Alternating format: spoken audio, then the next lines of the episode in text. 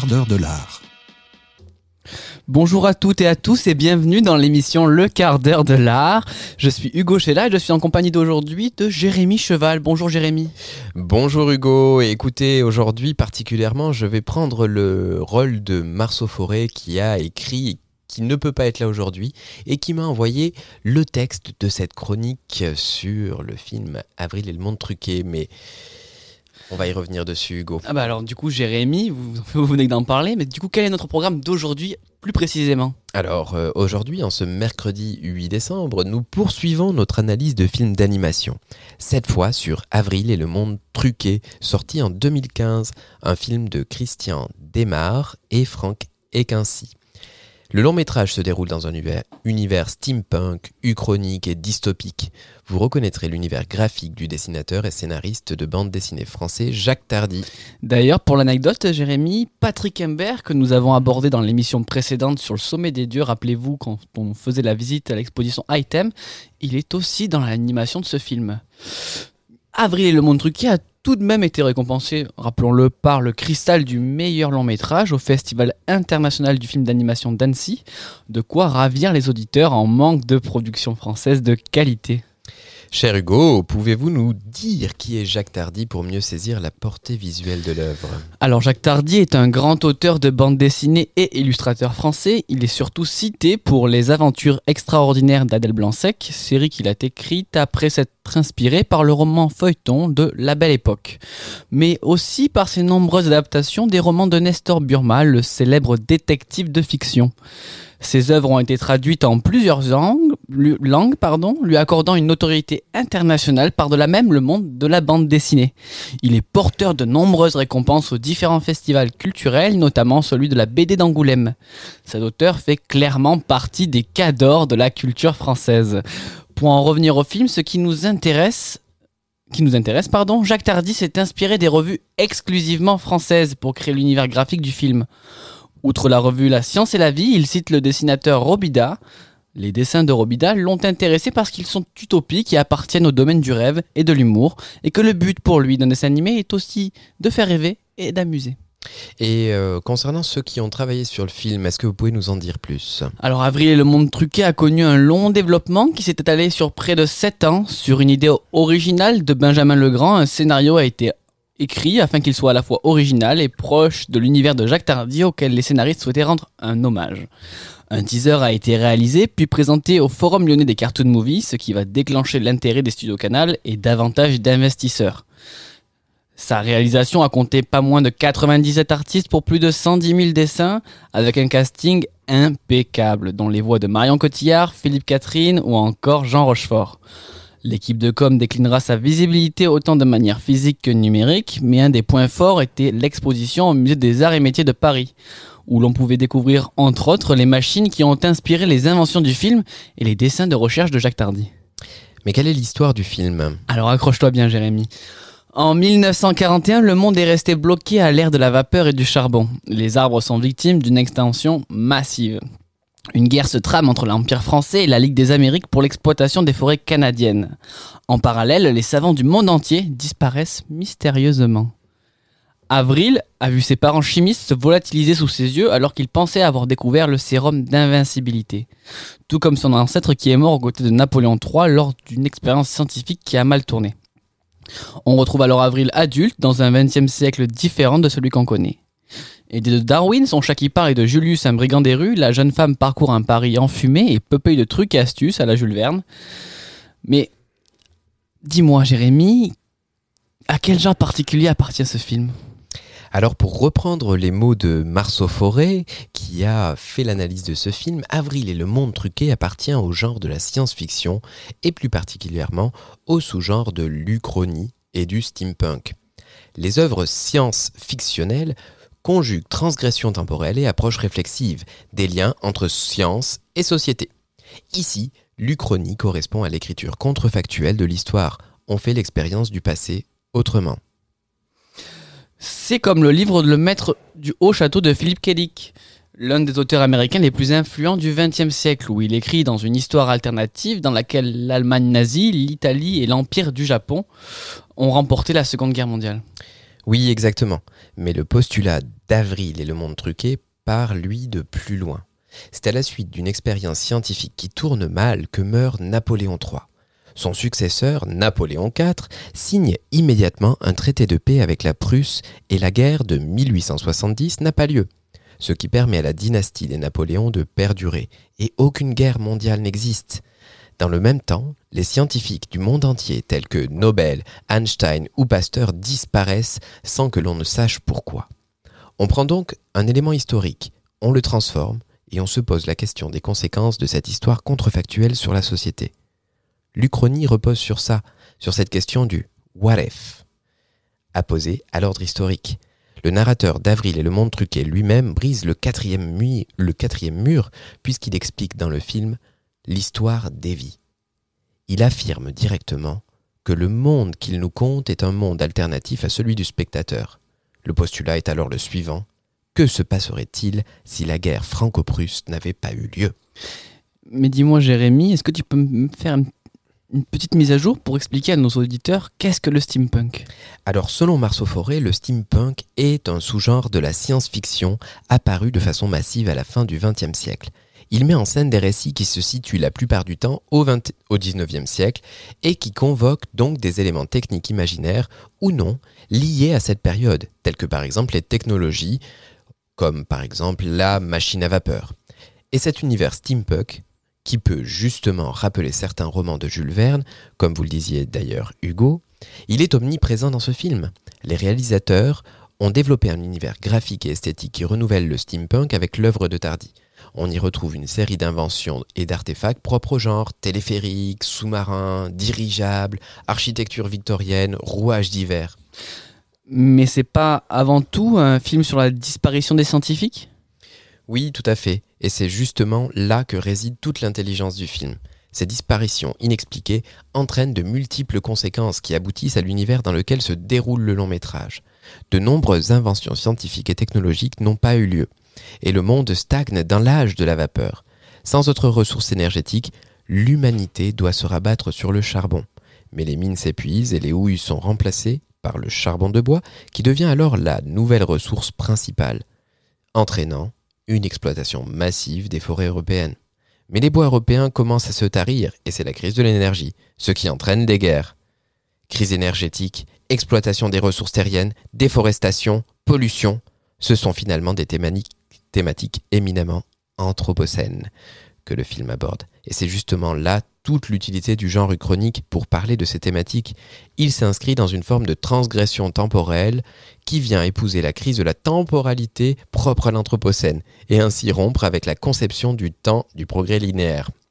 Walter Benjamin, dans ses thèses sur le concept de l'histoire, écrit sur la nécessité de faire éclater le continuum de l'histoire en expliquant que cette dernière, et je cite, du moins Marceau Forêt cite, l'objet d'une construction dont le lieu n'est pas constitué par le temps homogène et vide, pas, mais par le temps empli d'instantanéité. Êtes-vous en train de dire qu'une simple expérience scientifique peut impacter l'histoire de l'humanité? Développez, s'il vous plaît. Alors, selon Marceau Forêt, c'est ce que montre le film. Cet impact ne se limite pas seulement au cercle des sciences, puisqu'il est à l'origine de l'univers tout entier du film. La science ne devient plus un, simple élément utilitaire, on ne la retrouve plus qu'à des fins technologiques, ce qui entraîne une fin de l'art et de la culture qui s'incarne dans une transformation des bâtiments. L'Opéra de Paris, par exemple, devient une usine de charbon, ce qui est formidable. On ne trouve plus seulement une tour Eiffel, mais deux, qui servent de quai de gare à un téléphérique géant. Le Sacré-Cœur n'existe pas, c'est à la place une immense statue de Napoléon qui surplombe Paris. Et enfin, le Grand Palais sert de lieu muséal et sacral accueillant l'un des derniers chênes européens. On retrouve également cette transformation dans le nom des magasins, dans les attractions motorisées, du parc d'attractions, dans les affiches politiques clamant Faites votre devoir, signalez un savant. Et puis cela s'incarne dans le rapport à la ville, à l'espace, puisque la technique s'insère de manière inhérente dans l'architecture. Il n'est pas invisibilisé ou la, science n'est pas invisibilisée ou souterraine comme elle peut l'être dans notre société contemporaine. Ainsi, rouages, moteurs et bruit sont beaucoup plus visibles, présents et intenses. Et il y a plus de pollution, bien sûr, en tout cas des particules de charbon. Est-ce que vous pourriez faire un léger zoom sur ces pollutions? La pollution est un facteur omniprésent du film. Elle s'incarne à travers les teintes grises, la fumée, et puis de nombreuses réflexions des personnages sur la gêne causée par la suie. Cela rappelle le smog londonien du début du XXe siècle, ou encore celui de l'Asie actuellement, et cet tapé brouillard causé par la pollution. Il touche la quotidienneté de la population. Cette destruction de l'environnement s'incarne à travers l'alimentation, plus que constituée de champignons et de poissons. Ces derniers étant les quasi-dernières représentations de la faune et de la flore. Et, bien sûr, il y a beaucoup de rats, hein, je le rappelle. Mais ce qu'en dit le film ce que dit le film, en fait, à travers cette pollution, c'est qu'en dépit d'un cheminement de l'histoire différent du nôtre, d'une grande accélération qui n'a pas eu lieu, l'homme se retrouve tout de même dans une situation où l'environnement est complètement mis à mal. Il prend à contre-pied le schéma classique des œuvres pour parler du changement global. Il montre un monde dans lequel d'autres choix ont été faits et qui ont conduit à une situation peut-être pire que la nôtre. Cela permet d'insister sur l'importance des choix, des prises de décision qui sont faites à l'heure d'aujourd'hui. Et comme le dit très bien Marceau, c'est d'ailleurs ce qu'énonce Didier Debèze dans L'appât des possibles à propos de l'Uchronie. Il explique Cet autre cours de l'histoire n'a d'autre fonction que de rendre compte de notre monde actuel et ce dont il hérite, de la fragilité de notre histoire dont il dérive, des possibles qui l'habitent dans une présence latente. Et donc, pour remédier à cela, la seule solution, c'est la conquête spatiale? Ben, écoutez, euh, comme le précise encore une fois Marceau Forêt, que j'essaye de représenter sa voix, c'est que c'est l'aspect ironique final du film. Il provient des non-humains, devenus plus intelligents à la suite de l'expérience ratée du début du long métrage. Ce sont, ce sont ceux qui cherchent un moyen à répondre à la perdition de la Terre et qui pointent du doigt les tares de l'humanité. La seule solution qu'il trouve, c'est d'envoyer dans l'espace une fusée remplie de végétation, dopée au sérum d'invincibilité, pour pouvoir résister au vol et parsemer l'univers de nouvelles formes de vie. Solution qui va d'ailleurs fonctionner puisque la Lune et Mars vont devenir à moitié vertes de végétal. Avril et le monde truqué se jouent des codes habituels de la science-fiction, et plus particulièrement du space opera, puisqu'ici, l'espace n'est pas le lieu pour sauver l'homme, mais plutôt les non-humains.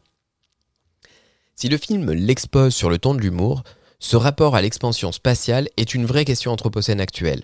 On constate ainsi d'un côté une confiance aveugle dans les techniques de la part de SpaceX et d'Elon Musk, qui multiplient les essais privés pour aller dans l'espace, la NASA qui lance un appel d'offres pour de l'extractivisme lunaire. Et de l'autre côté, les chercheurs qui prônent une attention nouvelle à la planète dans une volonté justement de préserver la Terre pour pouvoir continuer à y vivre autrement. Bruno Latour clame d'ailleurs dans ses conférences face à Gaïa, je cite, On peut toujours dépenser d'énormes budgets pour ce que l'on appelait naguère la conquête de l'espace, mais on ne réussirait au mieux qu'à transporter à travers des distances inconcevables d'une planète vivante vers quelque autre planète morte une demi-douzaine d'astronautes encapsulés. Le lieu de l'action, c'est ici, bas et maintenant. Ne rêvez plus, mortels. Vous ne vous échapperez pas dans l'espace.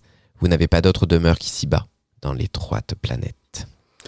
Et c'est ainsi que se termine notre émission sur le film Avril et le monde truqué. Si vous êtes séduit par l'esthétique de Jacques Tardy, je ne peux que vous suggérer la dernière BD qu'il vient de sortir en collaboration avec Dominique Grange. La BD se nomme Élise et les nouveaux partisans et est édité chez Delcourt. Dans ce nouvel opus, le dessin de Tardy traverse une vingtaine d'années de notre histoire à travers Élise, jeune chanteuse montée de Lyon à Paris pour tenter sa chance. Elle se retrouvera au milieu des mouvements contestataires de mai 68 avant d'embrasser le militantisme. Cette BD compte la, guerre d'Algérie et de la Palestine, mais aussi des vies militantes, celles des générations nées à la politique dans les années qui ont suivi la Deuxième Guerre mondiale à travers l'histoire d'Élise. Notre émission touche à sa fin. Merci de nous avoir suivis. Nous vous invitons à rester sur les ondes de Radio Anthropocène pour assister à la suite de notre programmation. Sur ce, nous vous souhaitons une bonne écoute et au plaisir de vous retrouver sur une, prochaine fois dans le cadre de l'art. Au revoir. Au revoir, mais avant de quitter l'antenne, juste je rappelle que Marceau Forêt n'était pas là aujourd'hui et nous lui envoyons toute notre sympathie malgré la maladie. L'art.